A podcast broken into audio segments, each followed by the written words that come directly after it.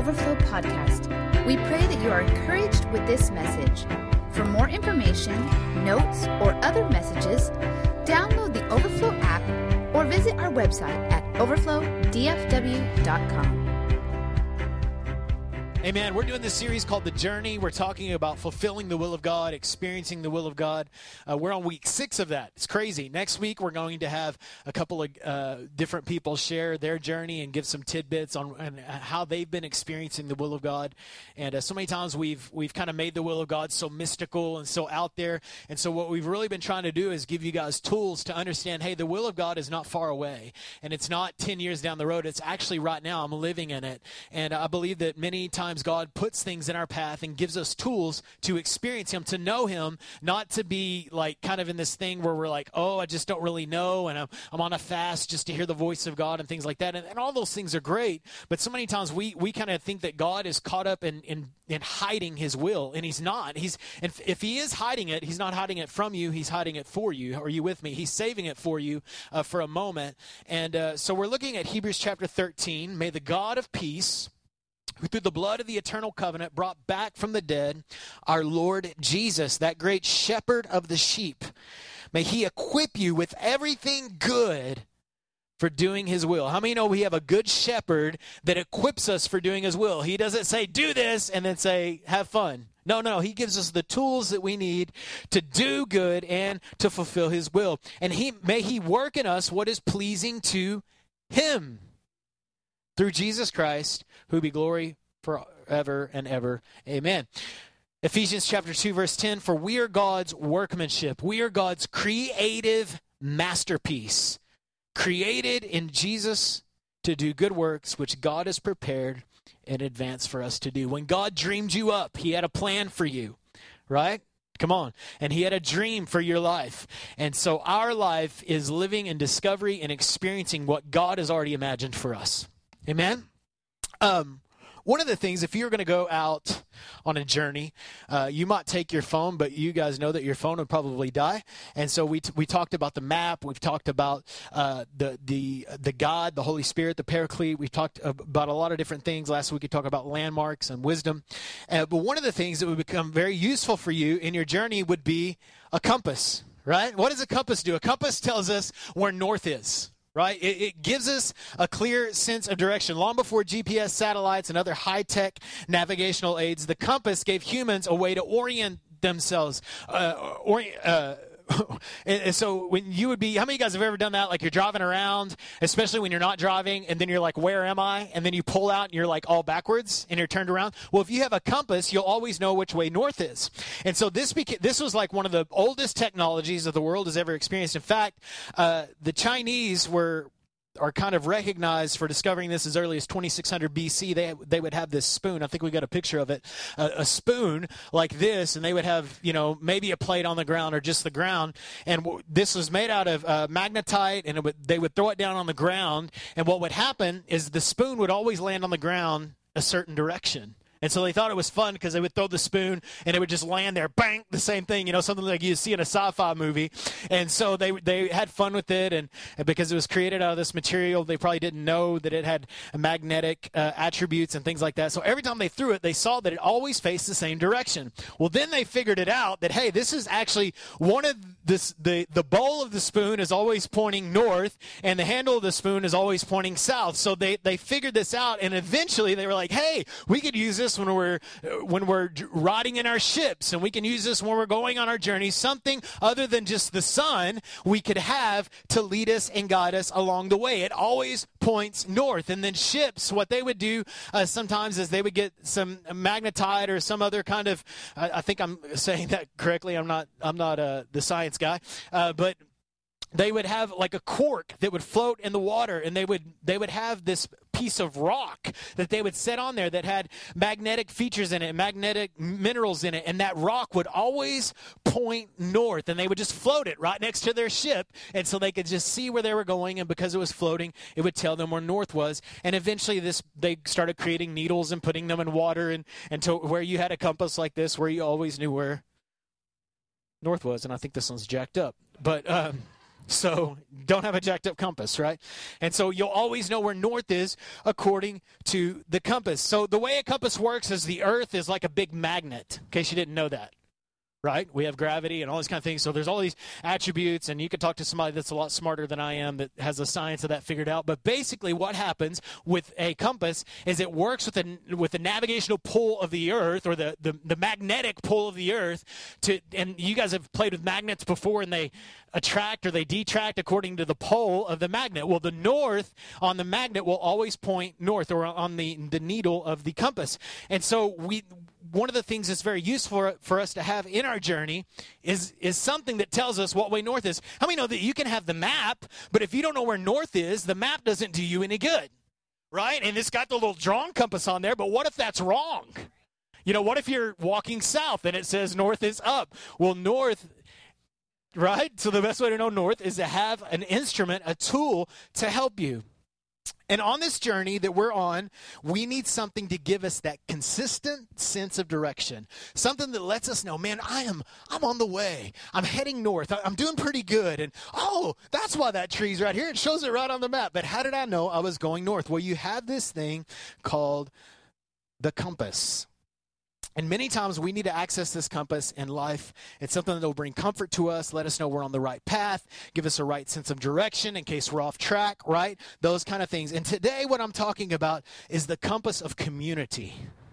The compass of community. So many times when we live our lives, we try to do our own thing and we really don't know where we're at. We don't have anybody living life with us. We're, we're, we're kind of isolated, doing the will of God alone, and we have a hard time finding our, finding our way. But God has provided an incredible thing in the body of Christ. Are you with me? People that can come alongside of us and go, listen, this is north.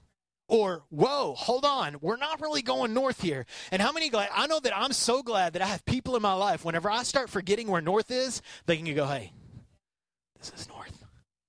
And God put us together to be a community to help guide the way. And I, have used this illustration before that, that the church is a good compass for people's life. It's it's not necessarily uh, we, we don't have all the answers, but we know where north is. Right? Are you with me? We're not perfect. We're flawed. Sometimes we might be a little bit janky, but for but for general direction, we're pretty good. And so God has provided the body of Christ, the family of God, the bride of Christ, the church, the ecclesia, the ones that are called out, the redeemed community of believers to help us individually along the way map out the will of God in our lives.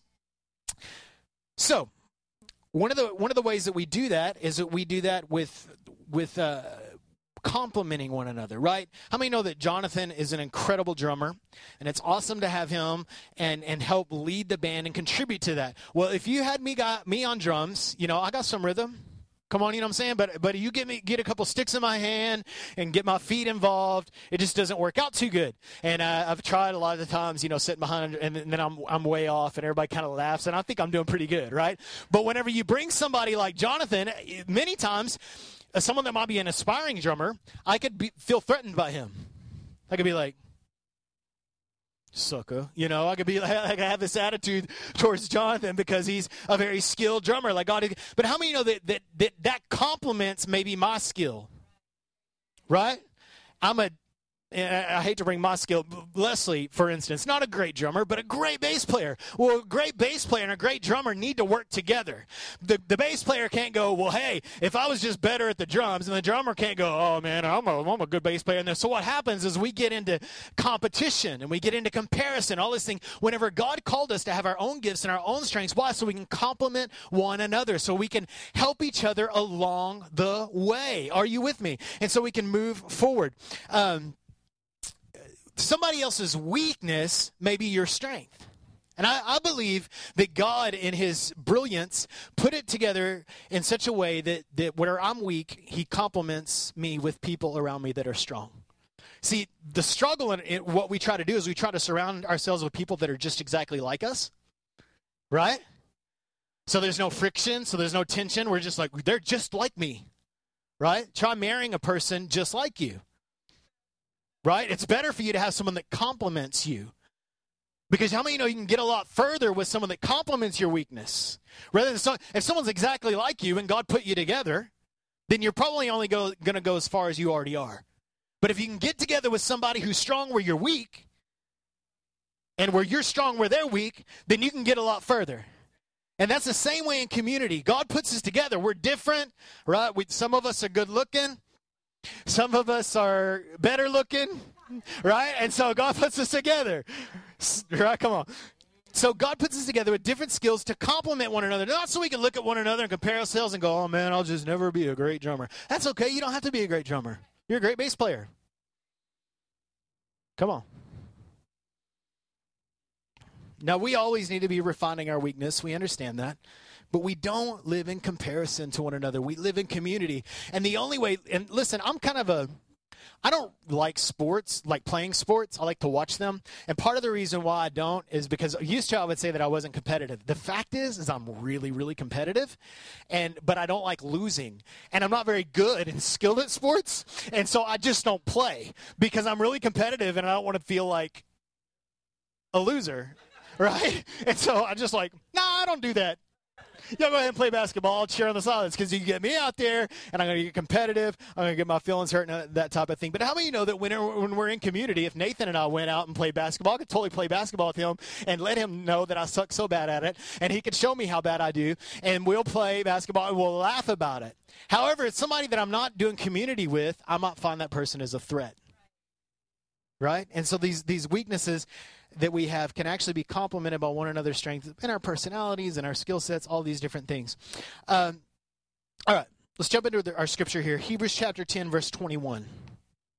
Let us draw near to God with a sincere heart in full assurance of faith. And well, you know, we did that this morning. Having our hearts sprinkled clean with, uh, sprinkled to cleanse us from a guilty conscience, and having our bodies washed with pure water. Let us Hold unswervingly to the hope that we profess, for he who promised is faithful. And let us consider how we may spur one another on towards love and good deeds. Let us not give up meeting together as some are in the habit of doing, but let us encourage one another all the more as you see the day approaching. There's a whole lot of let us in there, right? I mean, know that Paul wasn't talking about salad right? He was talking about one another. That was funnier than what you laughed. All right, thanks, guys. Appreciate that. All right. Yeah, thanks, thanks, thanks. Some of y'all a little slow this morning. We'll be laughing later. Okay, so, but look at your neighbor and say, I need you. I need you. Did you know that when Scripture when God gave us the scriptures, He gave us to experience those scriptures together. In fact, when the first time that they had the canon of scripture, they had to get together to read it. They didn't just have their own little Bible on their phone that they could sit off in Canada, North Canada, somewhere where there's no population, and just be like, oh, I just love Jesus, just me and Jesus, and all this kind of thing. How many know that God didn't really have that in mind when He gave you the scriptures? God had you in mind to do and experience a community together in the context of community. Most of the two thirds of the New Testament was written to churches, not to individuals. And we, what we do is we take the word and we're like, this is just for me. This is my verse, my thing, and I'm doing my little thing. But God didn't ever call you to do that thing on your own. He called you to come together with people and live the journey out together. It's what He called us to do together. That's why there's no Lone Rangers in the kingdom of God. There are no Lone Rangers. Come on, are you with me? Uh, don't be so prideful. I, have heard all these people kind of check out a church and they're like, oh, you know, it's just all these other reasons. And they just, I'm just kind of doing my own thing. I'm just kind of loving Jesus alone. How many know that that was not the plan of God? Whew. We're not alone in this journey. I, I heard um, a story one time about this kid that uh, went to his parents. It was at night, and he said, he said, man, I, I just I'm scared. I'm scared of the dark. I'm worried there's like a boogeyman in my closet or under my bed or something. And what am I going to do? And they said, oh, just pray, just pray and ask Jesus to to help you with your fear. And they said, oh yeah, I've done that already. I've I've prayed and I've asked Jesus, but I want somebody with skin on. I want somebody with skin on in the room with me. And man, when we're doing community together, it's like we have somebody with skin on with us. Come on, you know what I'm saying? It's like we, we got the Lord, not just the Holy Spirit inside of us, but also the Holy Spirit inside of them that we can walk out the plan of God for our life. and so you got somebody with skin on and they're sitting right next to you. So maybe you need to go to lunch with somebody today or hook up during the week this week. Don't just let what we do here on Sunday mornings be a Sunday morning thing, but actually live life together. This is what God has called you to do. Not just kind of do your own thing and then we kind of gather together and worship Jesus and we go out and then you feel like you're fighting all alone. Leslie and I served a, a position uh, for a long time in El Paso, youth pastoring there, and we didn't have any community. We had a great church that we were part of, incredible ministry, but we didn't really have friends. We didn't have friends in the church. We were the youth pastors, and we're there for so long that everybody that was, you know, that we were friends with were ten years younger than than us, and it was it was just difficult because we didn't have that community. So what happened is, whenever we faced a difficult season, it was it was hard for us to get through it because we didn't have people around us that believed in us that were championing with us and saying, "Yeah, let's go, let's go after the things of God together." We've got to have that. It's not a, a, thing that we come to. The church is not a thing that we come to. The church is who we are. Are you guys with me? So, we're talking this morning about the compass of community. So, what happens? All right, first of all, with this compass, the compass of community, number one, what does it do? Well, first of all, it adds clarity and stability. Look at your neighbor and say, clarity and stability. Listen, being well connected with a community of believers gives us a consistent sense of direction. It's just like that, that compass. Hey, hey, hey, where are we going? Where are we going? We can look at it together. We can figure it out. It's not so mysterious. Man, everything's mysterious when you don't have a view of someone else, right? You're so subjective. Just, my world's this big. No, no, no, no. You need the body of Christ to come alongside you and say, hey, do you, do you think that the compass is broken or are, are, are we doing pretty good? Are you with me? Hebrews 10:23 again, let us hold unswervingly to the hope that we profess. So listen, if we're going to hold tight, and again, it's the let us, then we've got to hold on tight to one another, and we've got to hold on to the hope that we have. Uh, again, Scripture was written for us to experience together. And when moving into what God has called us to do, we need that support. We need that clarity, right? It's just like if you were going to go uh, backpacking or whatever, and there was a mountain right? And you were trying to climb that mountain and it was a little bit higher than you could scale alone. There might be someone over there to kind of help you get up a little bit further. Or if they were able to scale scale that cliff, then they could reach their hand down and pick you up and bring you up. But how many know that we have a whole community of people that they could just crowd around you and push you up the side of that cliff? That you can live life with them, that they can help you through the struggles whenever you're walking through a bridge that's that's real narrow. You have people that can come along and stand beside you and hold you up and do all the things to help you along the way. Check this out Ecclesiastes 4 9 says, Two people are better off than one, for they can help each other succeed. If one person falls, the other can reach out and help them. But someone who, but someone who falls alone is in real trouble. Someone who falls alone is it's like those old commercials they used to have. I've fallen and I can't get up, right? It's like, oh, I can't get up. Why? Because you don't have anybody to pick you up. Well, I got Jesus. Well, how many know that Jesus wants to use somebody else to partner with somebody else to accomplish his plan on the earth? So how about you just have some people that are that are with you that, that you don't even have to call out. They see you when they when you fall and they pick you up. How, how is that going to happen if it's just you? Just you and Jesus? Whenever God's provided this thing called community, He's like, I am helping you up, but you won't get around those people. Oh, Lord, I just want it to be you. And He's like, I just want you to trust me and trust that I've built a kingdom of people. And it's not just about you, but it's also about what you can bring to the table. Right? And so what we do is we're like, well, I don't, re- I don't really feel like I need anybody else. Well, can I tell you that people need you? And you do need someone else to humble you, by the way. Right? uh, I, have some people in my life, Leslie, uh, they, are good at humbling me.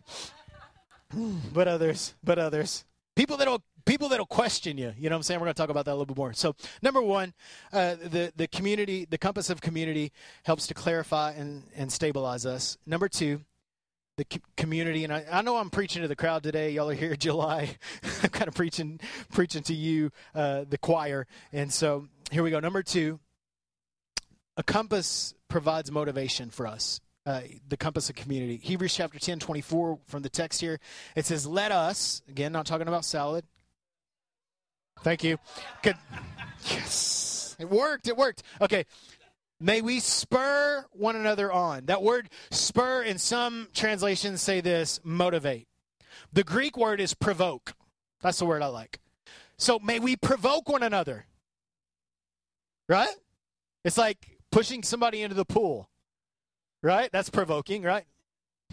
Let us spur one another on. Why does he use the word spur? It's like it's like a man riding a horse that won't move. What do you have to do?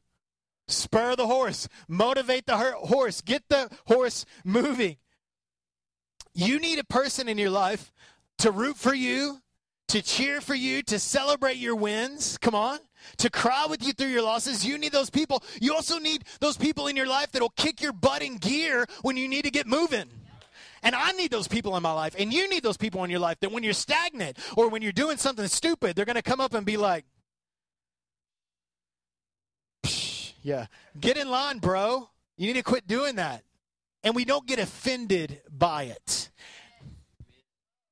Because that's what happens is we're like, because we're so full of pride, Josh Brown included, we're so full of pride that when a brother or sister comes to us and questions something, we get offended or we get defensive because we don't know that they got best, that have what's best for us. The reason why we feel like that is because we're not in community. And so God has provided this great thing called the church for you to come and experience life from and to get your butt kicked every once in a while and straighten you out. But you're too prideful. And so you, what, what you do is, is someone comes, to, and we don't have money in here today, but you, you go people go to church for years and the pastor actually calls them on something or somebody in the church says hey man you need to you need to chill out with that you need to quit putting that kind of stuff on facebook and they're like oh, i'm not going to go there there's some judgmental people rather than going maybe i do well, the only way you're going to break down those barriers and those attitudes is living in community with people. Because then then you know a little bit better. Now none of us really know one another's intentions 100%. We just don't. I don't Leslie and I talk about this all the time sometimes when we're having struggles. She's like, "Well, that wasn't my intention." And then we're like, well, I don't care what your intention, right? And so what happens is, is, is, sometimes we don't even know, like even the person we're married to, we don't know their intentions. But you're going to know their intentions more Right? How many of you ever known somebody that misunderstood someone else and you're like, oh man, that's not the way they are? Right? Why, well, how do you know the way they are? Because you live in community with them.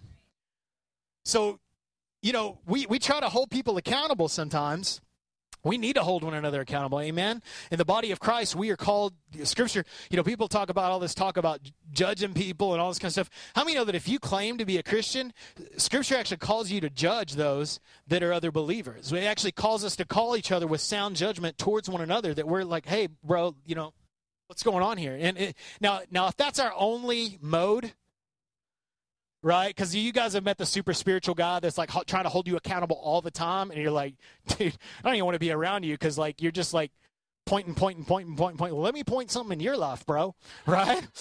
and so, but accountability, listen, outside of community just doesn't work. Man, I did youth ministry for a long time, and anytime I ever try to hold somebody accountable that wasn't in a relationship with me, it always ended in rebellion. Always. They always ended up spiting and leaving the church and eh, I don't like you and you're and that wasn't my intention at all. But because we didn't have that community established because we didn't have that relationship it just didn't work. So we expect people to understand our intentions uh, so many times but the only way they're going to un- understand your intentions better is if you're doing community if you're living life with them. Uh, proverbs 27 17 as iron sharpens iron so a friend sharpens another Right? We sharpen one another. How many know that there is friction involved in that process? You don't sharpen iron, you don't sharpen a sword with cotton balls. What are you doing over there? I'm sharpening, I'm polishing my sword. Well, that doesn't make it any sharper. It might make it look a little bit prettier and feel a little better about it itself, but it doesn't make it any sharper. There's got to be a friction to make one another sharper. Come on. And so we get we, we make each other better. And listen, and, and I'll tell you this as the pastor here, this is a two way street. Because there's been so many people in leadership over the years, and they're just like, well, let me, my job is to sharpen you. It's not your job to sharpen me. That's garbage. That's not community. And, and sharpening and honoring might look a little bit different in different contexts. That's not, that's not what I'm talking about today. But we are all, we are all in a process. We are all in the journey. We are all getting better. Come on, we're not there yet. We haven't arrived, but we're on the way. And we're going to help one another. We're going to sharpen one another. And it's uncomfortable, but necessary. So we've got to learn to embrace the sharpening, which is hard, especially for us guys, right? Come on, because we're like, don't be telling me, bro. Right? Huh? I'm already sharp. Except for in that area. so I just warn you against pride, you know. Um, what I found is the older I get, which isn't very old, is uh, the older I get, I, I, found that it's a little bit easier um, to allow this thing in your life. Because when you're young, you know, if, if you want to know everything you ever wanted to know, just ask an 18 year old, right? right? I mean, they've got all the answers. It's just usually the way it is. Uh, it's funny. It starts at an early age. Judah just turned eight. He's got like all the answers. I, I wish I was eight years old. right? Sometimes I wish I could go back to my eight year old self and ask myself some questions that I don't have the answer to. All right. Actually, no. Okay. So, number three, the third thing about the compass of community is it must be a priority. It must be a priority. The only way for it to happen is really for you to make it happen. Community doesn't just happen because you sit at home on Facebook. How many know that's not community? Oh, the Facebook community. The, the how many know that you read stuff and you read bad intentions all the time? Uh, something that it for me, I'm getting so frustrated now that I get on social media. It's like used to, it was like awesome, like oh yeah yeah, and lately it's just been like oh crud, like oh another debate. Oh somebody else is like oh gosh man, can't even post anything without somebody assuming that I mean something else, right? But we're talking about real community. We're not talking about being friends on Facebook. That's great. It's a great way to communicate. It's a great way to kind of stay in touch. But it, that's all it is. It's just a touch. And uh, those things are great. Glad that we live in a world that's easy to communicate. But the thing is, is, is we don't get in community by adding somebody on Facebook. Right? Come on. Huh? That's right. Or, you know, texting or whatever. Those things are great, but the face to face, the the sharing a meal together, the the laughing late at 11:30 at night, right? Those are the kind of things that build community. Watching uh, Ed Bassmaster videos at 10:30 at night. Those are the things that build community. Some of you are like, "I don't even know what that is." Psh, okay. Uh, you will. You just hang around long enough and you'll know. You'll know. It's just Hey, hey, around Jonathan. He'll show you right after service. Okay, so uh, must be a priority. Uh, Hebrews ten twenty five. Let us not give up meeting together. Other words, show up. That, how many know that that's not just talking about like a Sunday morning experience? Is that included? Sure. And then it's just what he says, as some are in the habit of doing. So people being unfaithful to community is not a new problem right? It's an old problem. And so he said, don't, don't, don't, don't give up meeting. I mean, you, you need to show up because some people are in the habit of doing, are doing that. But you don't do that. You be faithful. Faithful, show up to one another, hang out with one another. Listen, if you don't use community, you can't benefit from it. Come on. Acts 2:42. They devoted themselves. Love this. They devoted themselves to the apostles' teaching and to the fellowship, to the breaking of bread and to prayer. Everyone was filled with awe and many wonders and miraculous signs were done by the apostles. You want to know one of the greatest differences between the modern church and the church in the book of Acts? You want to know one of the greatest differences? Is that we all have an opinion. And our opinion is more important than our love for one another. These guys sold everything they had and lived together. I'm not suggesting we do that. Commune. I'm not suggesting we do that. But we see this, Acts 2, where it all started, where the church started. It says they were all together in one accord. They were together. They were on the same page. It said they devoted themselves to the apostles' teaching. They devoted themselves to their teaching. They broke bread together and they prayed together. We do this when we have, right now we're taking a break from community group, but when we have community group this fall, we're launching a second one. So we have two community groups in the fall kicking up, just an opportunity for people to get together because our schedules are so crazy. So sometimes we have to schedule it. And so they, they committed themselves to getting together with one another, eating, hanging out, to teaching, right? Which we do that. And then they broke bread together and they prayed. So that's what we do when we started the church. That's kind of the model we started. Break bread together, just pray. Why? Build community. And then this is what it says. And there were miracles that broke out.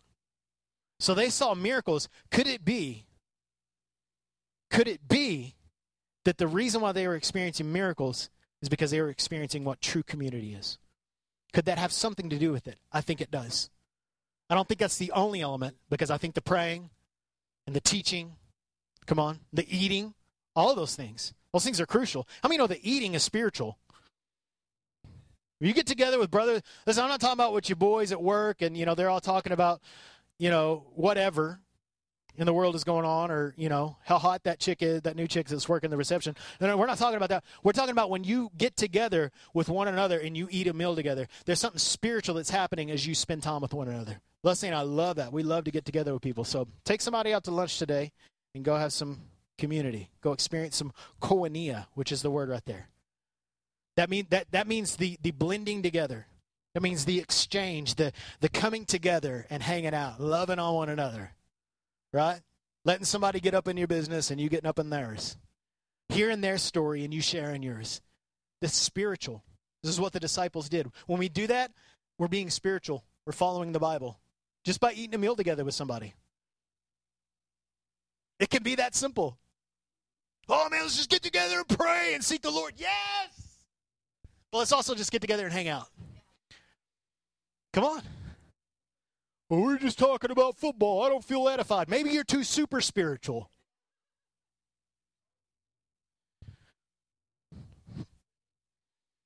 I'm not saying that you're talking about sinful things. And listen, if our conversation doesn't come back around to the kingdom, then something's wrong. You know, you have uh, this movement of people everybody's like leaving the church. They're writing all these books. You know, we can't get anybody under 30 in church. I'm like, that's all we can get at our church. and I love you. And I'm, I'm, that's what we pray for when we start a church. We're like young families, young adults. That's what we're going after. And young adults is what mostly what we got.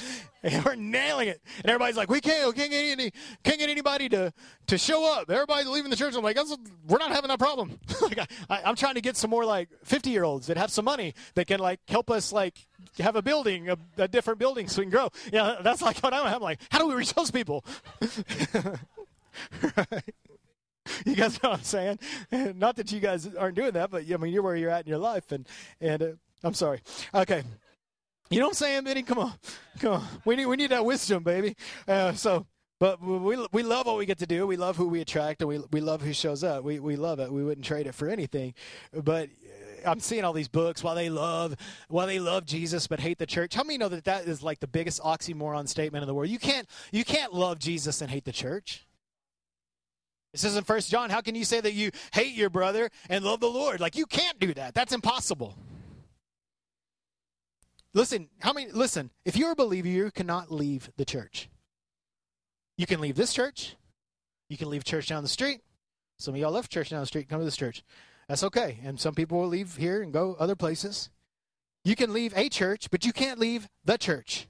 If you leave the church, you're leaving Jesus. You can't, can't separate the man from his bride. Listen, the church is what Christians are, not where they attend. It's what we are. We are the church. We don't go to church. We are the church. We call it church. We can call it whatever. We can call it power hour. We can call it, which we won't ever call it that. I promise you. We can call it a Sunday morning encounter. rebrand. Come to the power hour. Get your game on. Yeah. With some DJs. Yeah. Come on. All right. Sorry. Sorry. Sorry. The church is what Christians are, not where we attend. We are the church. Are you with me? We go to church. We go to Overflow Church, the organization church. It's great. But we are the church. So and we, we pre- I preach a message on this. You can go, you can resource in the podcast talking about people bashing the church and a message called together, which which this is kind of goes along with that theme. You know, all these people like, well, the church this and the church that. They are the church, and they're saying all this. I'm like, do you realize you're talking bad about yourself, right? Oh, the church just needs to straighten up. So you, you you're saying you need to straighten up, right? Yeah, right. So listen, can I tell you today? That more than ever before, right now, it is very important for us to own up for who we are as the church. That we don't bash away, uh, be bashful about it. We don't try to call Christianity something else. We need to call it something. We'll just call each other Christ followers. It doesn't matter what you call it. We need to own it. We, we, we don't need to call it something else and rebrand it and repackage it. We just need to be who we're supposed to be. We just need to emerge in this hour and say, this is who we are. This is what we believe. If you don't like it, sorry. How many know that people hated Jesus? Everybody's like, everybody just loves Jesus. Everybody, everybody that, that, that, that hates the church loves Jesus, kind of, in the world, right? They're like, oh, yeah, well, Jesus said this. And, and it's like, do you understand that, like, everybody really hated Jesus? Like, there were some people that really loved Jesus. In fact, we can only find about a dozen of them that followed him real close. I mean, if he was like as, as the world has this view of Jesus, that they think that, that they don't people that don't know Jesus that think they know Jesus. So they're saying this is the way Jesus is. Oh, Jesus said this. It's like, do you know what else he said? You want to know what else he said? I don't think you want to know. I think you only want to know that part. There's a whole lot of other things he said. And it's not just Matthew through John. He said a whole lot of things in, in, Revelation that you might need to read, and a whole lot of things in the Old Testament. Jesus is the canon. He, he said all of it, by the way. Right? he's still saying it. And so, okay, let me get back. All right. So what we do is we kind of bash the church we're like, oh, we just need to love the world, we just need to love the world, we need to love the world, and we hate one another. Listen, Jesus said they will know you by your love for one another. The world's not going to know us because our humanitarian effort, because people are doing humanitarian effort without Jesus. Aren't they? It didn't say that, that the world will know us because we feed the homeless. We should feed the homeless. Absolutely. Jesus told us to do that. he didn't say the world would love us because of our love for the world. That is not what he said. Should we love the world? Absolutely. Does the church have a bad rap? Yes. Do we need to fix that? Yes. But he didn't ever said that. He said they, they will know you by your love for one another. Do you love one another? Check this out. First Peter chapter 1. You must show sincere love to each other as brothers and sisters. Love each other deeply with all your heart. That we love one another deeply that we're affectionate with one another, that we're passionate for one another, that we're for one another. We love one another. Can I tell you, as this day is getting darker, the age that we live in, don't abandon the church. Don't move on on your own way and try to disassociate yourself. Uh-uh, that ain't going to work. God has one plan on the earth, and it's the church. I'm not saying it's Overflow Church. I'm not saying it's Gateway Church, another church. It's the global church, the church of Jesus, the redeemed. God has one plan for the earth and it involves the church. Number four, we're going to talk a little bit more about that here in just a second. Number four, it inspires courage. Encourage, right? Encourage. What does encourage mean? It means it gives you courage. Hebrews 10 25, right after he says that, do not forsake the assemblies of yourselves together, as some are in the habit of doing, but let us encourage one another. And more as you see the day approaching. Can I tell you today that the, the, the church will not be your biggest form of frustration at the end of the age? The church will be your greatest source of encouragement. Can I tell you that some of the decisions and the things that are going on in America right now are the best thing that could happen to the church? Because it's separating the chaff from the wheat, the sheep from the goats. It really is. It's a separation time. A lot of people are abandoning the church. You know what that means? They weren't really with us. And it, listen, I, I'm not just saying this. Jesus talks about this. He talks about the great apostasy, talks about at the end of the age that knowledge will increase. We have more knowledge. You, you can find out any information about anything you want to know within two seconds by just go, holding up your phone and go, hey, Siri, what is the square root of 842,652? Boom. Within moments. The increase in knowledge, this is one of the signs of the end times. Immorality. We're not, when we're talking about immorality, we're not just talking about Supreme Court rulings. We're talking about internet pornography. We're talking about the, the, the sex slave industry. Come on, there's a lot bigger things than what we're dealing with here in America that's on your Facebook feed every day, which is getting annoying. Come on. There, there's a lot. There's all kinds of immorality. Heaven forbid if we just focus on one of them. I'm not really worried about the morality of unbelievers. I'm worried about the morality of believers. That's what I'm worried about. Sinners do one thing really good they sin. Sin or sin. It's Christian sin. We shouldn't be good at it, but we do. Right? So we encourage one another. Spare us. Why are you kicking me? Because you just stop doing that. Our endurance at the end of the age will be dependent upon our ability to live well connected to the community of faith. Let me say that again. Write that down. Our endurance at the end of the age will be dependent upon our ability to live well connected to the community of faith. You're going to need community. Listen, as the days get darker, everybody's going to hate you because you go to church. I'm telling you right now, it's already like that. There's a guy, I just found out this week that there's a guy that's suing a Bible company. I want to say it was for $70 million. Two, two different Bible companies because they're anti gay. How many know that God is for the homosexual, but not for homosexuality? I said it. I said God is for the God is for the drug addict. God is God is for the guy that's buying the sex sex slave trade person. He's for that man that's filled with lust. He's for that man that would put his money there. And he's also for that woman. But what he hates is the sin that is separating them from the Father's love.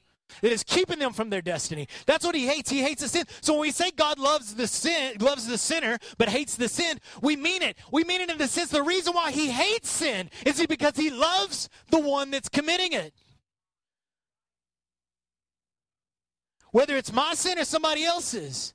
But when are we going to abandon our own desires and say, Jesus, I just want what you want? And I'm going to struggle along the way. And I'm going to have desires that I shouldn't have. But I'm going to live in submission to Jesus, whatever those desires are. So listen, there is an attack on the body of Christ as being labeled as bigots, intolerant, unloving. And I hope that those things don't feel that way when, when I'm saying them today. We love people. We love all people. All people are welcome to come and join the journey with us and follow Christ. We want everybody to follow Jesus. But there is a standard. And we all fall short of it. Josh Brown falls short of it. But I'm telling you, I'm on the journey to be more like Jesus. And every day I'm looking a little bit more like him. I don't look like him yet, but thank God that I have a brother that can come and say, man, that didn't look like Jesus. And we're not going to be known for what we're against. We're going to know for what we're for, and we are for people. So we're being labeled bigots, intolerant, unloving, which seems a little bit bigoted and intolerant and unloving, but make those labels.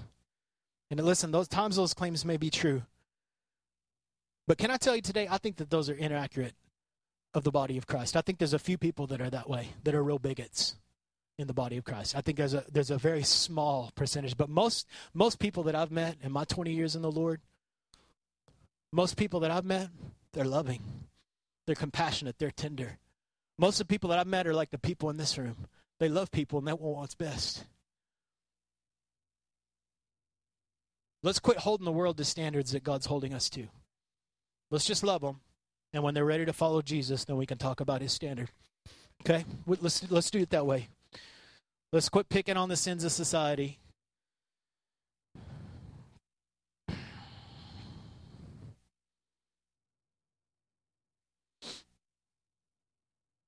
Man, I love I love the church because it's his church. All right, I need to get through this. Listen, God's standard of the gospel is offensive. It is offensive to tell somebody what you're doing, the lifestyle you're living is wrong. You need to follow God, or you're going to go to hell. I mean, that, that really that's what the gospel is, right? I mean, that, that's really what we believe as Christians. That's classical Christianity. That Jesus is the way to heaven. No other way is just Jesus. He's the only way. Without him, you die, you go to hell. That's what we believe the community of faith. This is what Christians believe, right? That's offensive. You're doing life your own, it's not good enough for God. That's offensive. It offended me when I was 18. I was like, I'm a pretty good person. But when you compare me to Jesus, no. Good thing that I can be as righteous as Jesus because of Jesus by following him. Awesome. Scripture goes on and on about you are aliens and strangers. You're strange. You're weird. You're different. Okay, listen, our number one goal as a body of Christ is not to be loved by the world, to love the world, but not to be loved by them. Keep in mind, Jesus was crucified. The lines are being drawn, and there's a great apostasy coming. We're about to see a, a, separation of a lot of people the sheep and the goats, the wheat and the tares. Jesus spoke of it, and in a real way, this tension is good. Check this out John 15. If the world hates you, you know that it hated me first. Before it hated you. If you were of this world, the world would love its own. But because you're not of the world, but I choose you out of the world, because of this, the world hates you. Matthew 10 22, you will be hated. Galatians 1:10, I am not trying to win the approval of people, but of God. If pleasing people were my goal, I would not be Christ's servant. I know this is hard. You say, what does this have to do with community? Everything. Listen, we are not a we are not a post-Christian society. We're a pre-revival society. Let me say it again. We're not a post-Christian society. We're pre-revival. There's a revival coming. So Jesus promises all this stuff that's bad. It's going to get dark. It's going to get hairy. It's going to be, oh my gosh, what's going to happen? He's like, but it'll be the biggest revival that the earth has ever known. But it's going to take that process.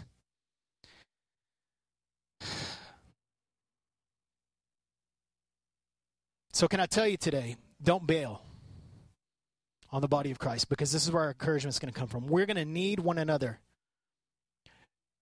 churches, maybe even our church, possibly. I know this is sobering, and I don't like to tell myself this. Possibly even our church will get smaller than it is now.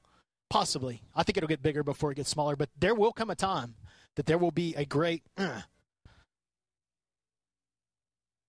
I mean, they're going to come in. I, I, I, said it a few weeks ago, or a couple of months ago. I said within 40 years, I, I made that statement. I think it's probably like within the next 10 years. Like, it's probably going to be illegal to some capacity what we're doing today.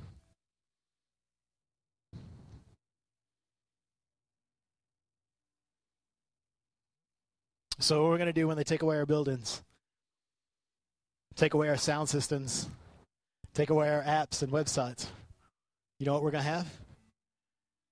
We're going to have Jesus, but we're going to have one another. So, it doesn't matter what they do doesn't matter what the world does to our systems. Listen, the, the, we, we think this is persecution in America. Persecution is coming. We haven't faced it yet. It's coming, but we haven't faced it yet. But there are places in the world that have faced it far worse than what we're experiencing right now. The difference is, is America is so influential in the world. America is so influential in the world. The church has been up to this point so influential on America. We're losing some of that. Let's just be honest. We're losing our influence but we're losing it, and then we're going to regain some influence. It's going to be through revival, and we're going to be connected with one another. Are you guys all right? All right. That took a total different direction than I planned on it, but here we are. So, this is what we want to do. For some of us, community's hard. We have trust issues. We've been hurt. We've been wounded by the church. Right? I have. You have. I said this a while back that the only difference between those that have been like if I if I did a, a show of hands, I said, okay, who's been hurt by the church? We'd probably all raise our hand. The difference is, is you still believe in the church enough to be part of it. We've all been hurt by the church. We've all been hurt by one another, but it's just community. It sharpens us. We get better, right? And we're not going to do everything. We're not going to do until until until it, it, God wraps this whole thing up. We're not we're not going to be perfect we're going to be being perfected. And this is what he's doing. Jesus is preparing his bride. And the thing is, his tension does that. Are you guys okay? I know this is like taking a real, like, kind of prophetic slant. That's not where I wanted to go. So, because some of us have forgiveness issues, some of us have trust issues, some of us need healing. This is what it says, James 5:17. Confess your sins one to another and pray for each other so that you may be healed.